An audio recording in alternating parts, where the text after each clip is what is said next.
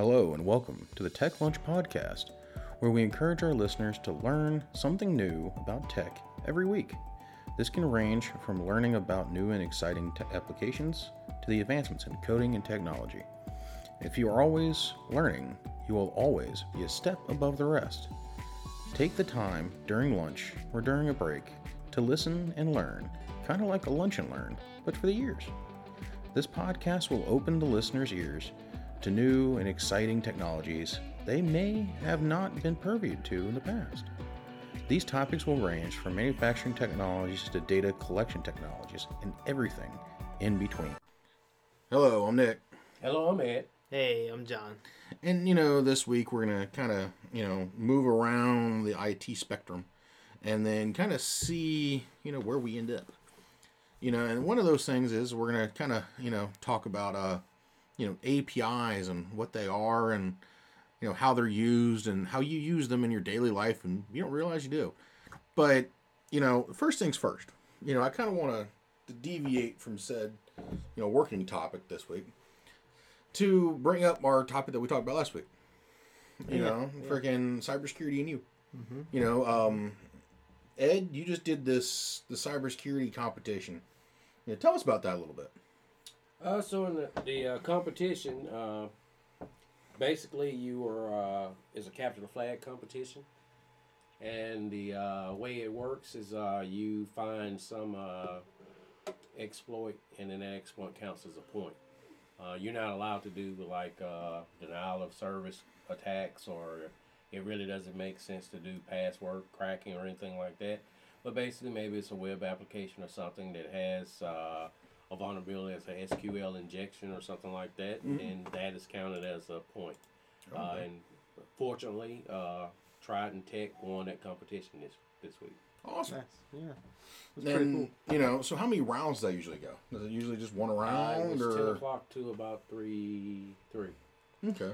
Is it So one? it's, a- is it's it an hour span, so it's not like rounds. It's like Okay. they give you this amount of time, and after Yeah. that amount of time, they calculate the points, and the amount of points in equals the. Okay? So it's not like if you capture a flag at one point, you can go back and capture the again because they reset. No, once you capture that flag, that flag is gone. You have to capture another one, Okay. It's another like a- vulnerability or another exploit. and it's a the, a, a team It's a team. working, not just individuals. Yeah, three people. It's a Okay. three Okay. people team. Uh, it Okay. was consist of uh, a few technical colleges in South Carolina.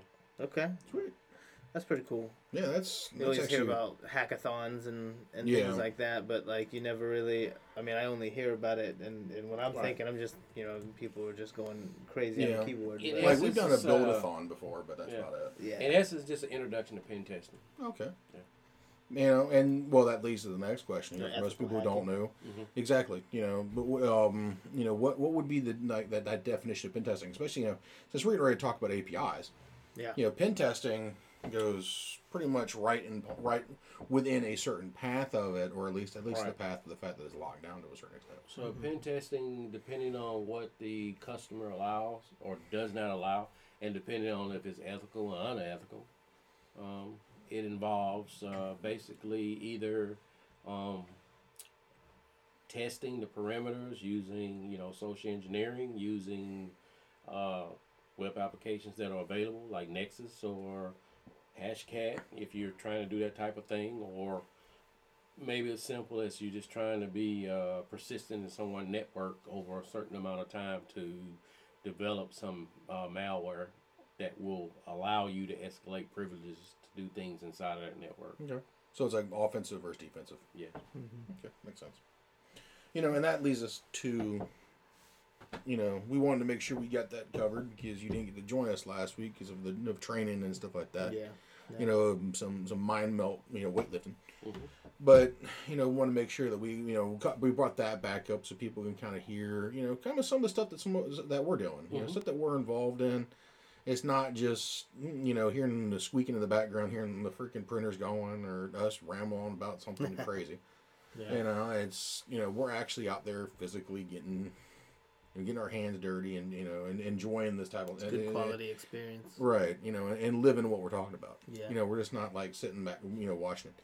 You know, it's like, you know, we start talking about APIs and stuff like that. You know, APIs are one of those things that everybody can use. Anybody who's anybody can actually use the damn things. I bet you everyone's using them. Right. It's like you know one thing. Whenever you know we decide to build you know another website for us, that's something that we're gonna probably leverage a little bit is leverage the API scheme. Yeah. You know because that stuff that you know you can use to pull in like the weather and pull in different stuff and kind of make it a little bit more enjoyable. Yeah. You know out there. Yeah, so so you're talking about pulling things in and connecting things and, and, and stuff like that. Like, so, so when we talk API, um, I think a lot of people use APIs like probably several times an hour. Yeah. Um, I mean, you're on your phone, like they Apple gives you now a counter for how long you have your screen time. You're probably using an API Yep. at every point in that you know those those timelines there. Uh, people don't understand that you know those. Um, I, I, I am blanking on the what, what the P stands for, but API stands for application. Is is it is it program interface? Yeah, program interface. Um, but but yeah, it, it's it's you know how these applications they talk to each other Yeah. because I mean like if, if you don't have a way to for these applications that probably do va- drastically different things to, to communicate, then then how are you going to integrate or innovate right. a system, uh, combine things, processes, and things like that? So like we're we're using it so often that like we don't even think about Yeah. And if you think about it, you know the, the security behind an API is freaking insane. yeah. You know you're only allowed to see what that person who developed that application wants you to see. Mm-hmm. You know you can try to force through it. Good luck. He built you a tunnel. Yeah.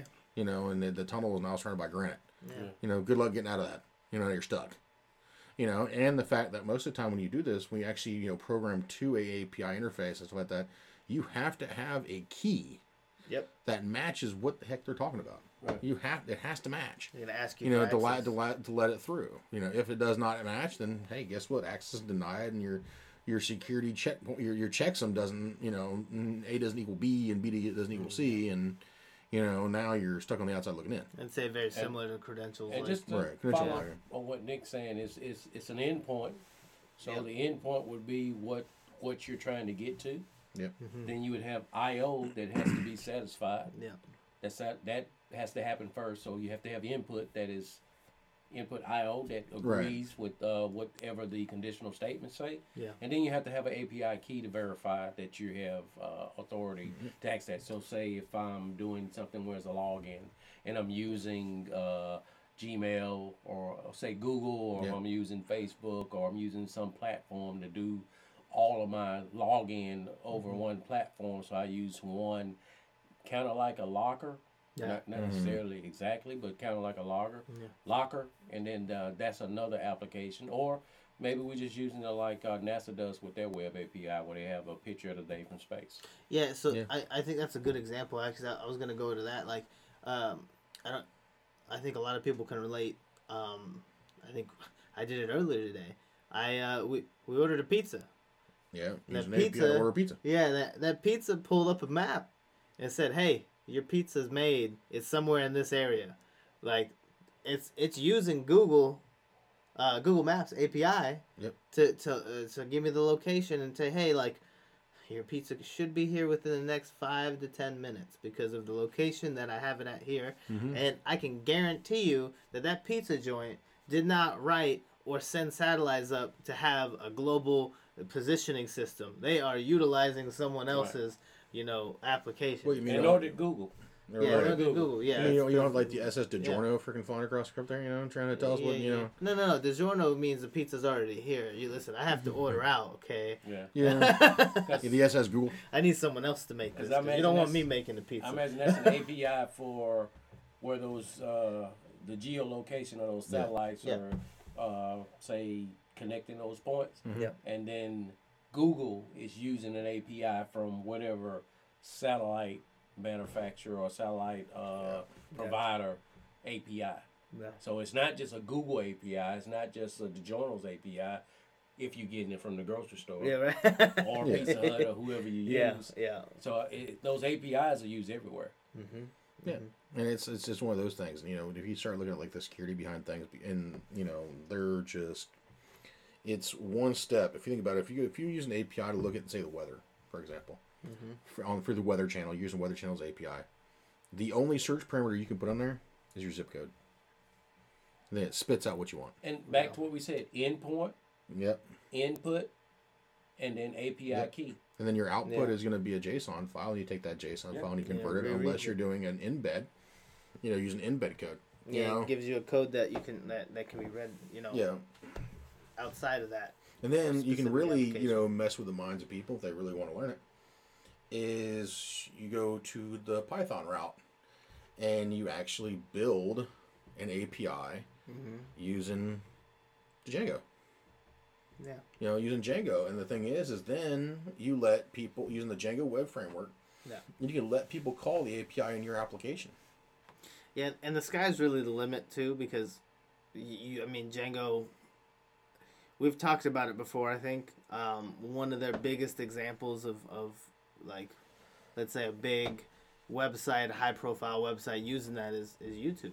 Yep. And also Instagram. Yeah, Instagram. Yeah, it's it's those are fantastic examples. Like Netflix. Netflix. Yeah. Yep. Netflix does use like it. y- you can't it, you would be i would be surprised if i went you know a day without someone mentioning one of those Yeah. um just how intertwined everything is now. So it can be a robust system. It doesn't have to be tiny little apps that are like developed locally for very small situations but can can be these big massive applications. Well, you know, and the thing is, is most companies, you know, you can, you know, ninety five percent of their framework runs on an API. yeah. You know, and the only reason for that is, you know, some other companies is because, you know, that's why they call that is because of the fact that it restricts the amount of data that you can pull. Mm-hmm. So you don't overload their systems. You can control mm-hmm. how much data is released.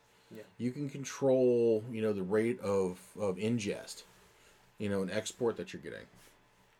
You know, because if you think about it, whenever you write to an API, you're using the get put command. You know, am I getting information? Am I putting you know information there? I'm not deleting anything because I can't.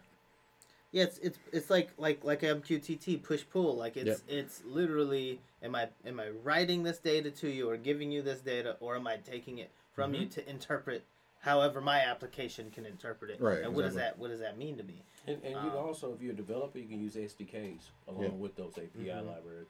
Like a place like programmable uh, dot web, Yeah. Mhm. it's probably one of the biggest API libraries you can use, Yeah, and it's it's open source.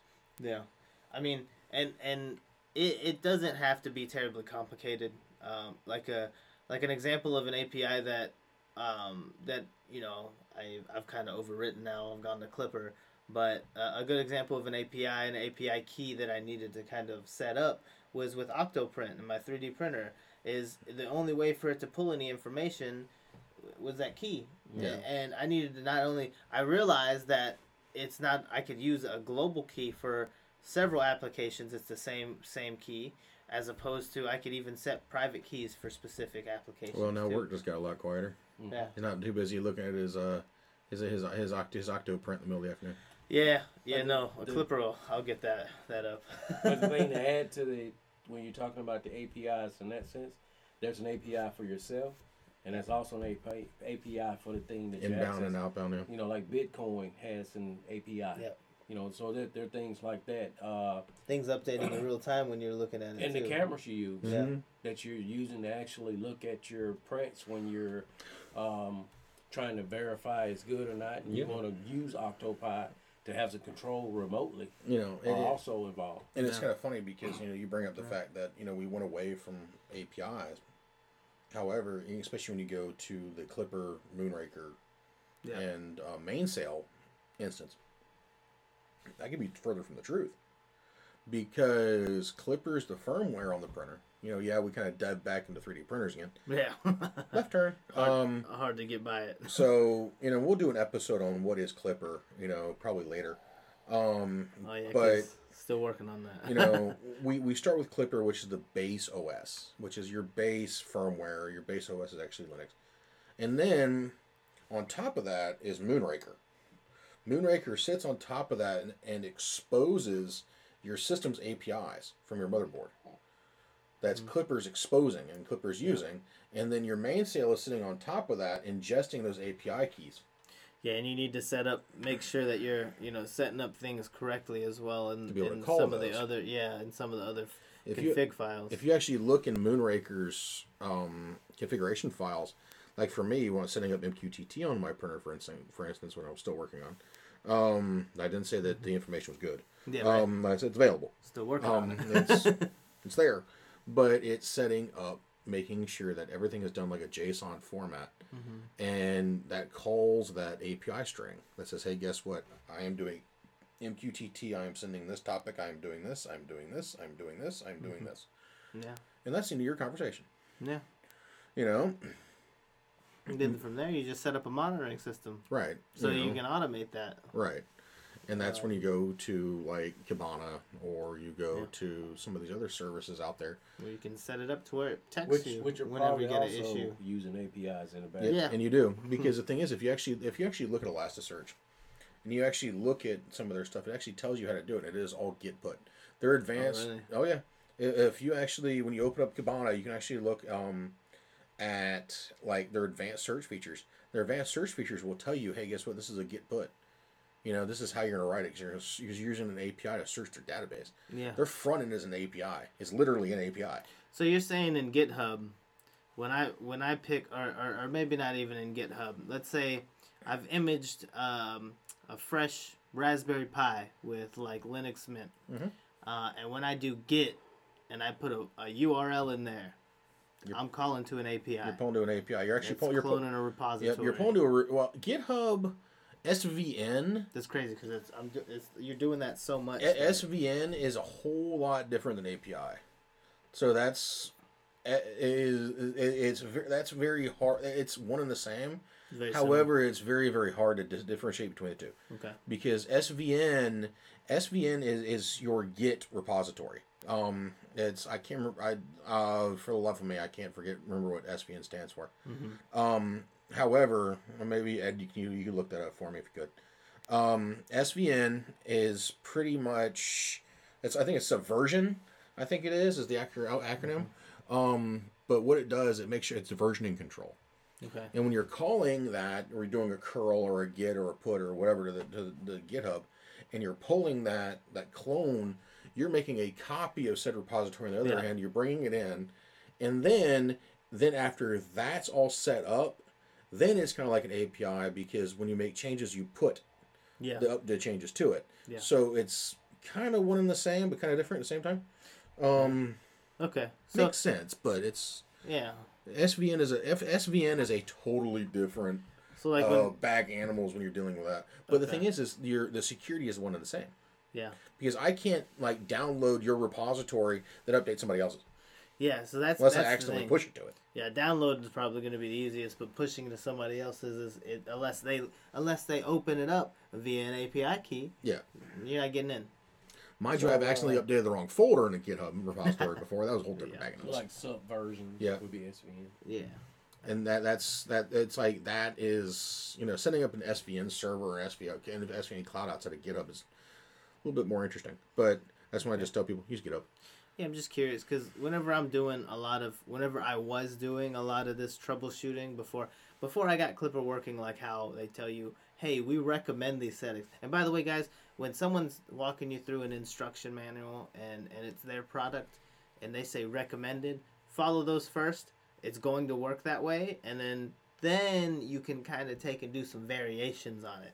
Don't just try to vary and uh, don't- do some don't start from the hard variations stuff at the before you before you know how it even works. Uh, don't be like me. I've tried. I tried it on a few different machines and, and I didn't get it to work, but the Raspberry Pi worked perfectly. But but yeah, no, you, you should you should see what these things are calling to, and you should see kind of how they're behaving, and that that's when you know like you could there are certain tools and commands like that you can look up. I think I was doing it today to try to figure out why some ports were not communicating, Mhm. only to find out they are communicating and they're completely open. The application's not sending any data. That's why nothing's happening. Yep. so and, and most of the time to check your APIs is you copy and paste them into a into a um a web browser. yeah, You get the you get the enter Exactly. key and it spits back the JSON Yeah. file that you're looking for. or it gives you like Or a it says GUI denied. interface. Yeah, exactly. You know, now if you're using a the Django interface that you created on your own, eh, it's all up to you. You know, you you, you know, but There- most of the time it's going to be territory. most of the time it's going to be the same because APIs are standard across the board. Nothing's going to change. Yeah. You know, we understand this. However, If they if it is set up to a different fashion where it requires an admin login on one end, then it brings you to an administration console and you set up your Git pulls from there. Yeah. Um, so Force you to use pseudo passwords and whatnot. yeah, most of your database uh, database systems or a system that has a database on the back end of it is going to be API controlled because they don't want you to go all willy nilly through the database. Yeah. Yeah. And I will say this: so we did say that APIs are secure, but APIs are as secure as the person that's configuring that Yeah. API interface. Right. So what does that mean? That That's true. means if you do not use exception handling, if you do not handle user input, if you do not do simple things like do not use this type of configuration where I can do a SQL injection from a, mm-hmm. a user input to to basically get access to a database where I can exploit said database, take data from said database, and leverage said database Yeah. against that database. Yeah, that makes sense. Yeah, it's it's and and don't be the guy that left the password the the, the same admin admin. Yeah, That's also like seen that. yeah, You can't blame the API for that. you can't you can't yeah. blame for you know also using um, real text passwords. Yeah.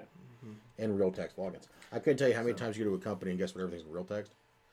You know, and you're like, oh, okay. You know what? I'm just gonna just give up now because it, it's not even worth it at this point. And, Yeah. and shame on that because you should put using use fuzzing or something like that, Yeah. or come up with some type of dynamic checking to uh, verify what credentials are being used Right. in your company. And you know, I saw something something like that. you know not too long ago. Um, I, I don't I can't remember where I found it out. If I do find it, I'll put it on it. I'll put it on like you know Facebook or Twitter or something like that. Um, but it's like an SSO, and it's like a Keycloak, which would I use on a routine on a daily basis at this point, to actually secure the API keys. Where you'd put in some Keycloak, you'd auto generate that API key. It'd spit out the API, API key. You give them the API key, and they can log in.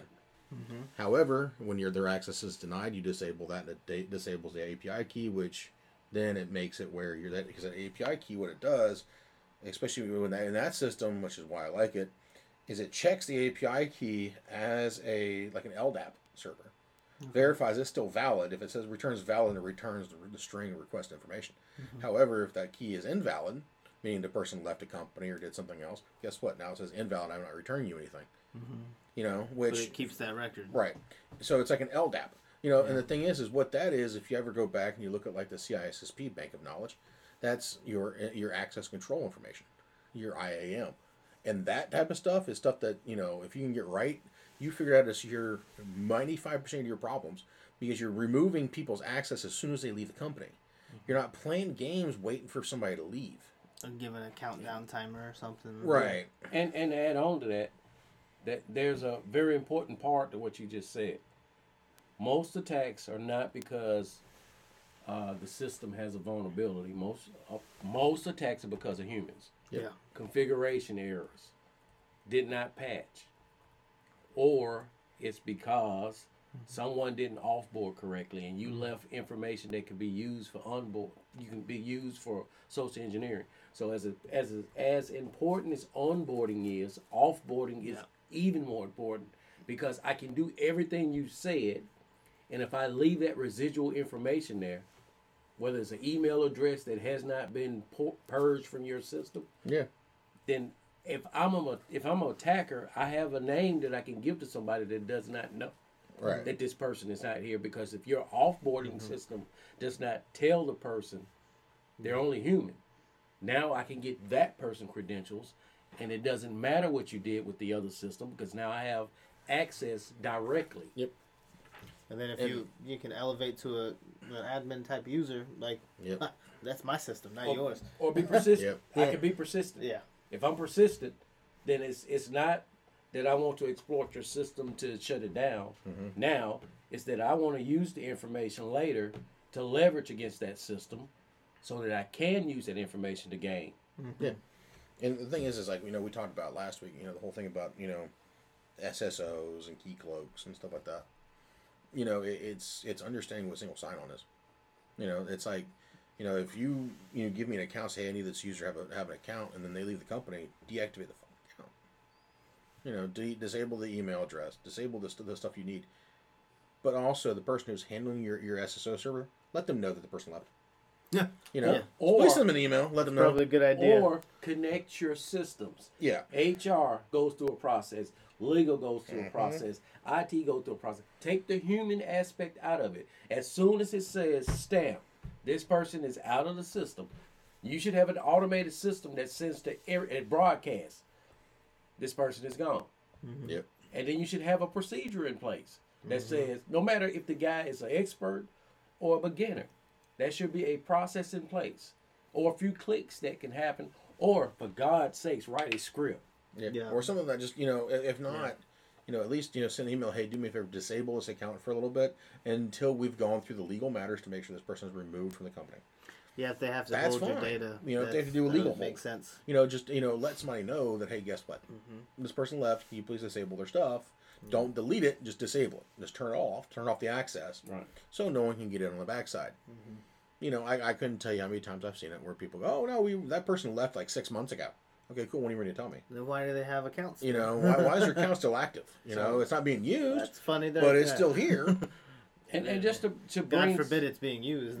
just to bring to put it in perspective, Nick, you're not gonna be it's not gonna be attacked like war games. Oh no, never. It's like the movie War Games. It's not going to be attacked like the movie's Hacker. Yeah. It, it's not going to be like the Matrix where code is screening. It's going to be somebody calling somebody, going to some place, finding a uniform, putting that uniform on, saying that they're a HVA person, going to your HVA system, finding a vulnerability in that system, taking that system to leverage into your other system that you did not have any inkling that these two systems were, were connected.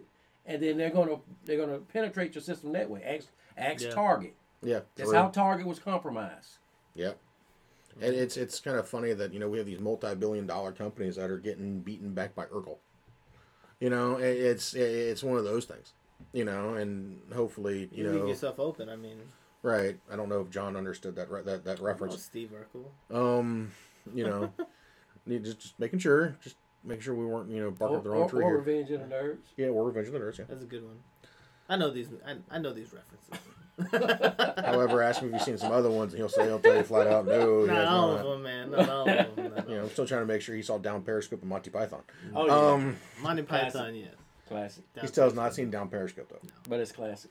Oh yeah, yeah. That, but we're getting off topic again. um, happens left turns, you know. But you know, again, that's what kind of makes this whole entire podcast thing fun. You know, we can we can left turn off of that and Yeah. you know catch you on the back straightaway someplace. Yeah. You What's, know. um. So I I got I'm curious. Oh, What what is the the very first like API that you guys heard of? Like when I because I could I could think of mine and it, and it revolves around when I was like I was I was younger I was playing video games. So you you're gonna be even Nick's probably gonna be surprised. Okay, what's up? Go back to the nineteen probably nineteen forty to about nineteen sixty is where the concept of an API was first developed. Okay, what what were they doing really? Um so so basically, how basically did that work? Yeah. Give me- so, so hold on, because I can't just say it without So without we had giving our you a steam- reference. So you guys can boat. follow. You, Nick can go ahead and follow up, so I can.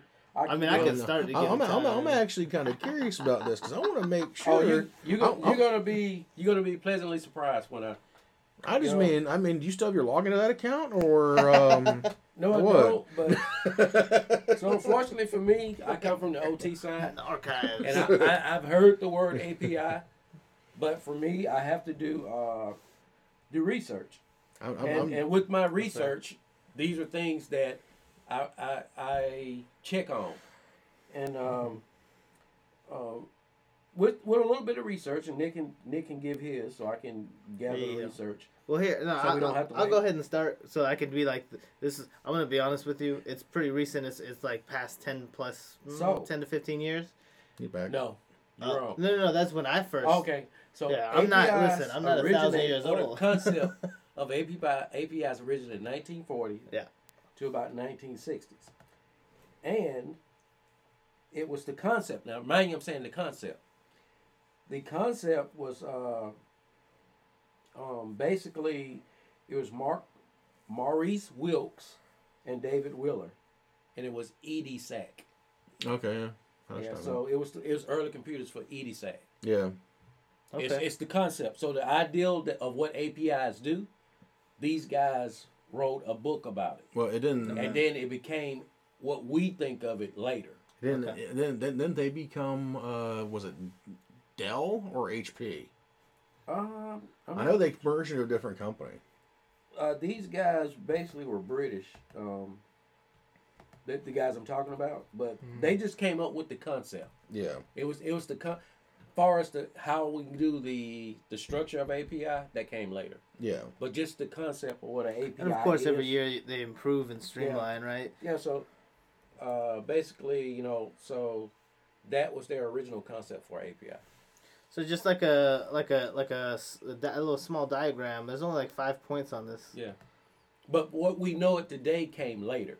far as web applications, Yeah, I uh, mean, this- embedded software. and it makes sense that, that developed later. Yeah, because I mean, yeah, of course, embedding when that started becoming a thing, like you, you you're starting to see applications inside of other you know websites and things like so, that. so like I said, I'll read a little bit more. Uh, unfortunately, I hate to be this be No, this I way because guess- I'm not an expert. I just fine. I just do. a Well, little I was just research. Yeah, it's- asking. it's the- no, no, no, I was just asking stuff. your first time using it, not like So the first today, time it was ever used. My first time using it was That in was this 1940. application. yeah, yeah. So Oh yeah, okay. uh, so same the, time. So the Yeah, he was term, around with the same time this book came yeah. out. So the term basically He bought it, volume it describes one. an internal interface yeah, for end users facing programs known as application programs.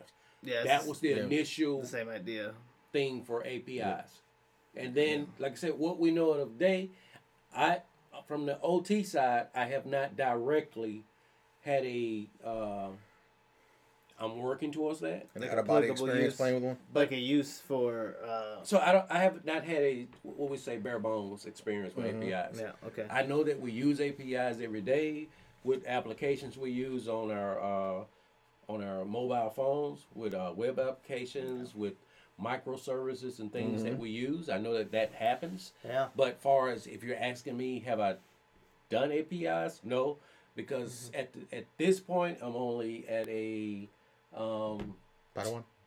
uh, not even Padawan. I'm still at a new far as programming, so I'm still learning Oh, I'm some, be some honest with platforms uh, like Python, a little JavaScript, some Java. Yeah. So I'm still learning The the, fun stuff. basics. Uh, I wasn't even talking about making one or doing like I'm thinking about using even an application that uses an API. Well, if I'm using like, it, then we say Google Maps. yeah, Yeah, yeah, Google. Maps so uses the them inception of Google Maps. Yeah. But so like I, I was thinking about it. I, I didn't even realize. AWS, Azure, Uh, name it. Any yeah. SaaS product right now is leveraging an API in some way. of Which, some which is funny got to. because if you think about it, I'll let you finish because you'll Yeah. re- you realize you've used um, APIs a long time ago. yeah, no, because the the more the more and more we talk about, it, the more I realize. You know who I think?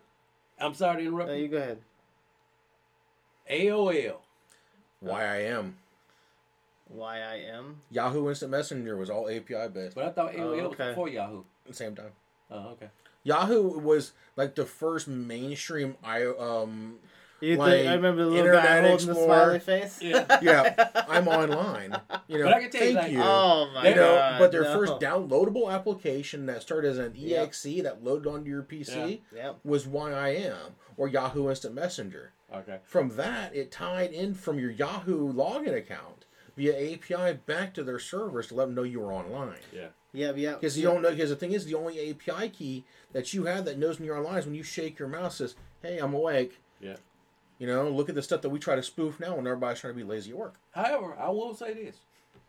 It's called a E- VBS script. even though even though we are all uh, online aware now, Oh. there is no more iconic thing than online than AOL. Nope. yeah. The sound when you logged on. I mean, even today. I can still like hear it. Yeah. I can still hear. Yeah. See, and I didn't your even greatest way realize. to be offline with AOL is somebody answer the phone. Yeah. I wasn't. Yeah, yeah, that's true. I wasn't even thinking about it, like that far back because I definitely in those like the Yeah. beginning of chat rooms and stuff like yeah. that. Yeah, RCs and I was I was thinking ERC is almost IRC or IRC is on almost 100% API based. yeah. that's crazy. I I, I was thinking For an application that's different, so- open source. Now, now my idea feels like it's very modern. What I was thinking about the use of APIs, I was thinking if the video game industry has been like growing in the in the sense that like uh, I can make a, a a video game with APIs using your like maybe your engine for your physics engine. I uh, maybe I don't want to ha- or I don't have a big enough team to write the physics engine. I can use APIs that call back to your engine, and then I have my let's say artists or whomever Yeah. making the things look pretty. But like the physics is is someone else that has made it, and that's why you know Unreal Engine is used by so many people. They're Yeah. using a whole Well, bunch of a API. standard. It's a standard. Yeah, it's, and Because that's, there's a reason it's a standard too. Doom is one of the games that never finishes. Nope. Yeah. Uh, but I'm gonna blow your Yeah. mind now. We talked OctoPrint, so we're back on 3D print. Yep, yep. Back around circle again. There is an online service really get called away. AstroPrint Okay. that works with 3D printer forms. So you you mean like it, It is web based. It is a web based service. What's it doing though? If you want to set up a 3D printing farm, Oh, you oh you said farm. Okay, Farm, yeah, yeah. yeah. All right. So like Yes, several several printers connected Yes. at. Yeah. web based. Well, I mean, you can. There's another one that's Octo Octo Farm like Yeah, that. yeah. Um, and and yeah, it's the same idea using using your APIs. You have an API for your let's say your webcams. Yeah. You have an API for like all of your maybe MQTT and and and things like that, and and you can get them all even more so connected with another API to a centralized. Right. So all of them report back to the one. Um, and that that Yeah, you just have to have the little touch thingy, and that's that, the goal. Yeah. and it's, all- it runs off all. Oh, off and the of- processing power to do, to Well, do all the, thing, that. the thing is, is like I'm looking at their website right now, yeah. and it's you know running off of Raspberry Pi, and no looky there. Um, Is it Pi Zero? nope, it's OctoPrint. Oh yeah, of course. So plug into OctoPrint. of course. You know, so you know, Hard that- to get away from it. Yeah. However, the good thing is, is OctoPrint or OctoPi or whatever the heck you're using, um, you know, can be tied to Klipper. You know, there you go back to the the actual firmware that makes sense, because you can control so much about the API use of your motherboard. You know, now you're calling motherboard pieces, you know, that are that are API calls. You're calling motors and drives that are API based. just to, just to like, make it make it make a lot of sense. The the Klipper and and Mainsail, it, it's the reason they use that Raspberry Pi is that that motherboard that comes on the printer is just not powerful enough. Nope. To run all of the things, and you know, if, if I think of tomorrow, hmm, I got a sensor I want to add here uh, to check the temperature of this corner. Um, I can write that in my code, or my my my config file on on Mainsail, and and the APIs send it to it, and I just hit it restart. It restarts in a couple seconds. As, long as you have the the, the, the, the pin number.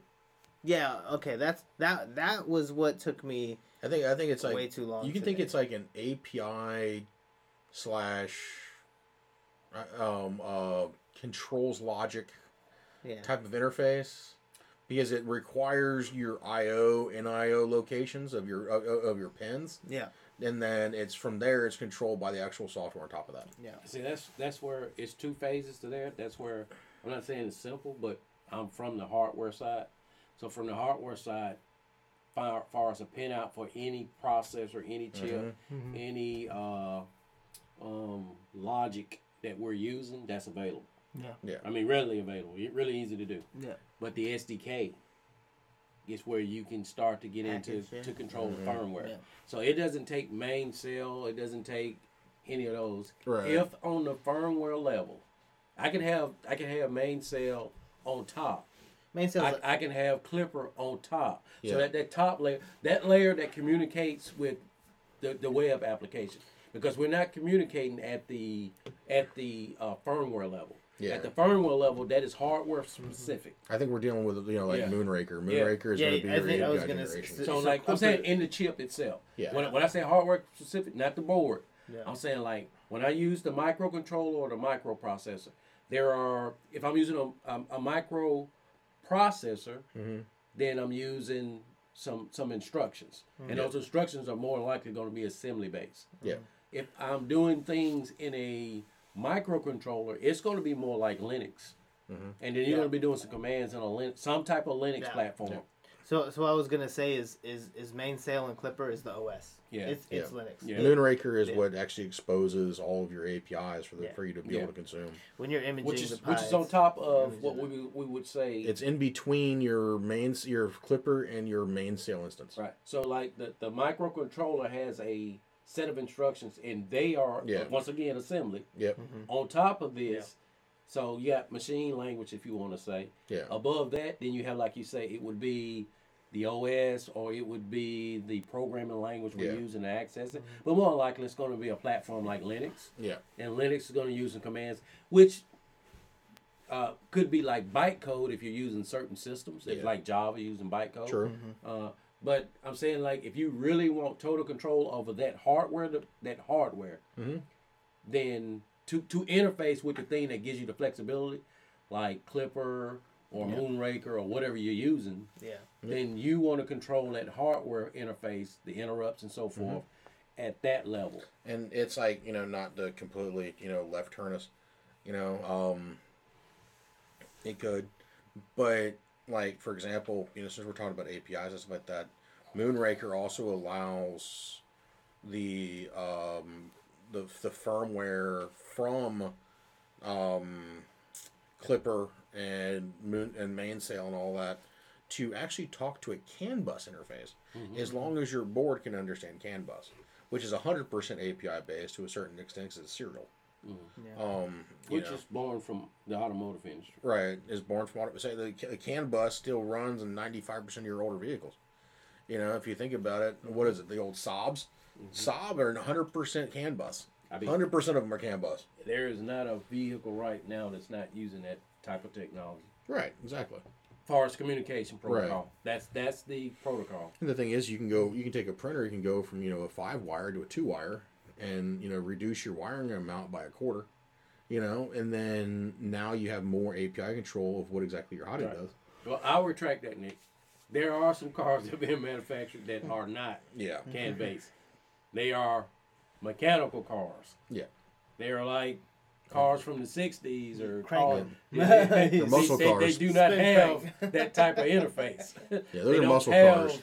They don't have uh, fancy Wi-Fi and things like that, or Yeah. high high-powered entertainment. Pretty, pretty much when cars No used to be push to start. Yeah. Crank to start. And Yeah. funny enough, just a funny And story. pro- funny story on uh, push to start. So most of these cars have a fob, right? Mhm.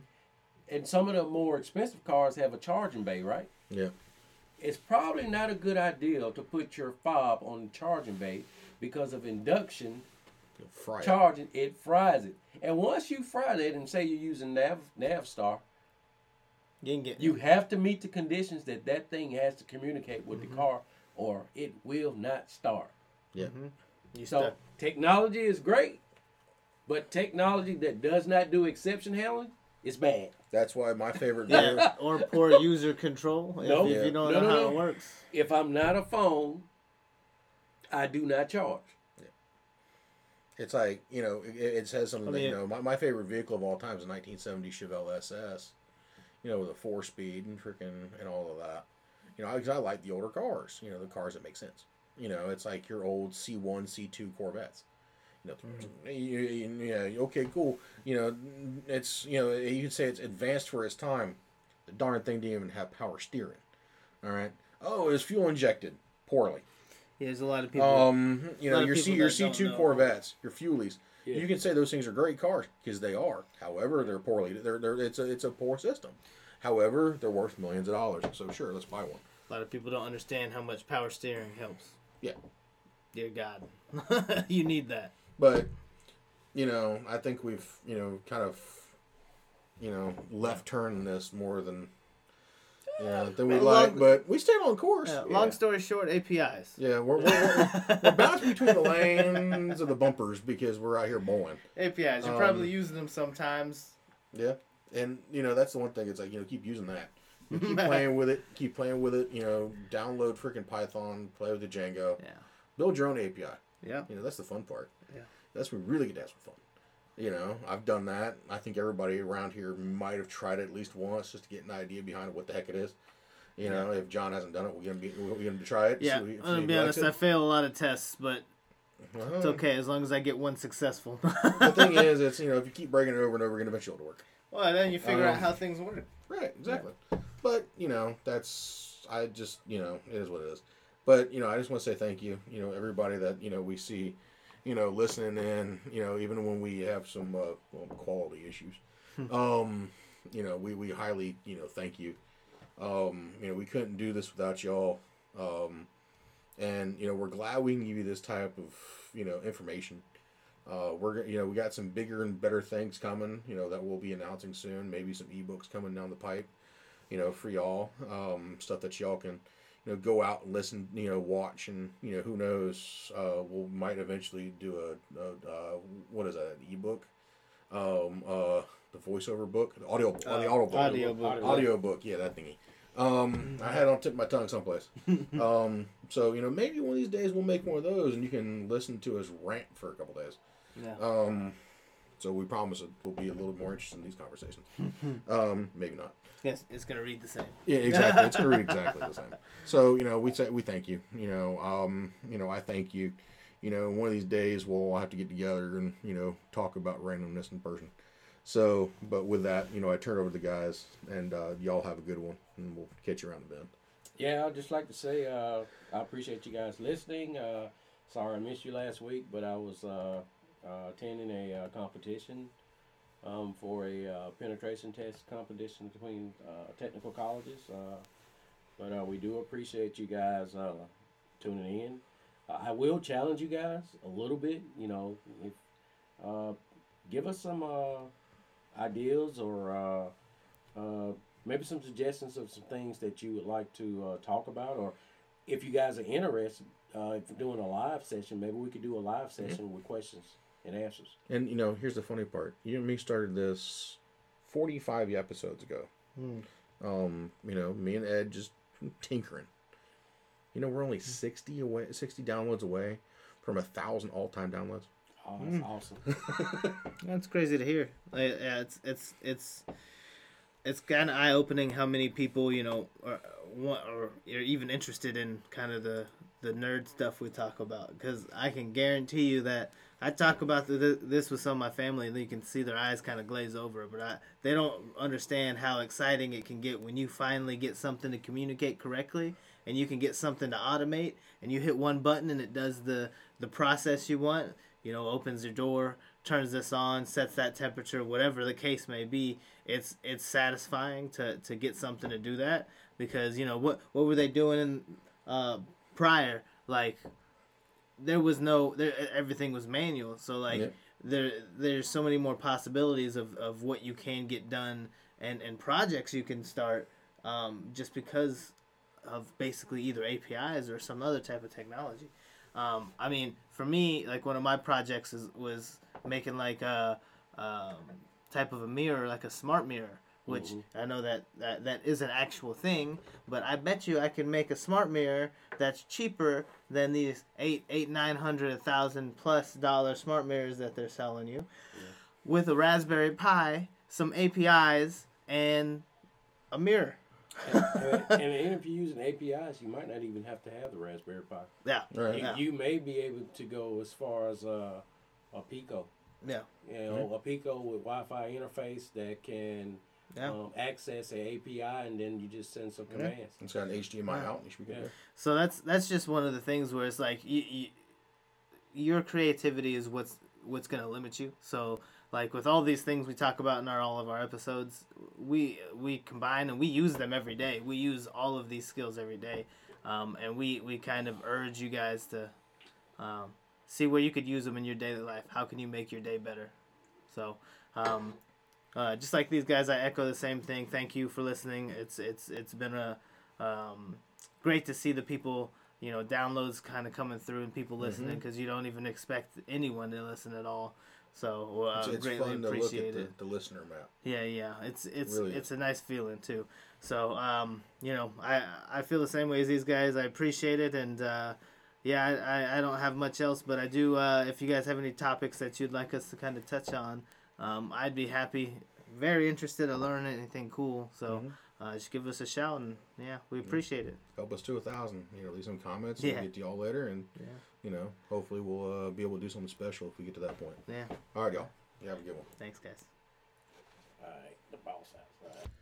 Thank you for listening to the Tech at Lunch podcast, where we hope you learned something about tech during your break or during your lunchtime. If you did, please give us a follow to prevent missing future episodes. If you have any ideas or something you want to hear or learn about, please send us a show idea to podcast at vulcanara.com. Hope you have a good rest of the day and continue learning.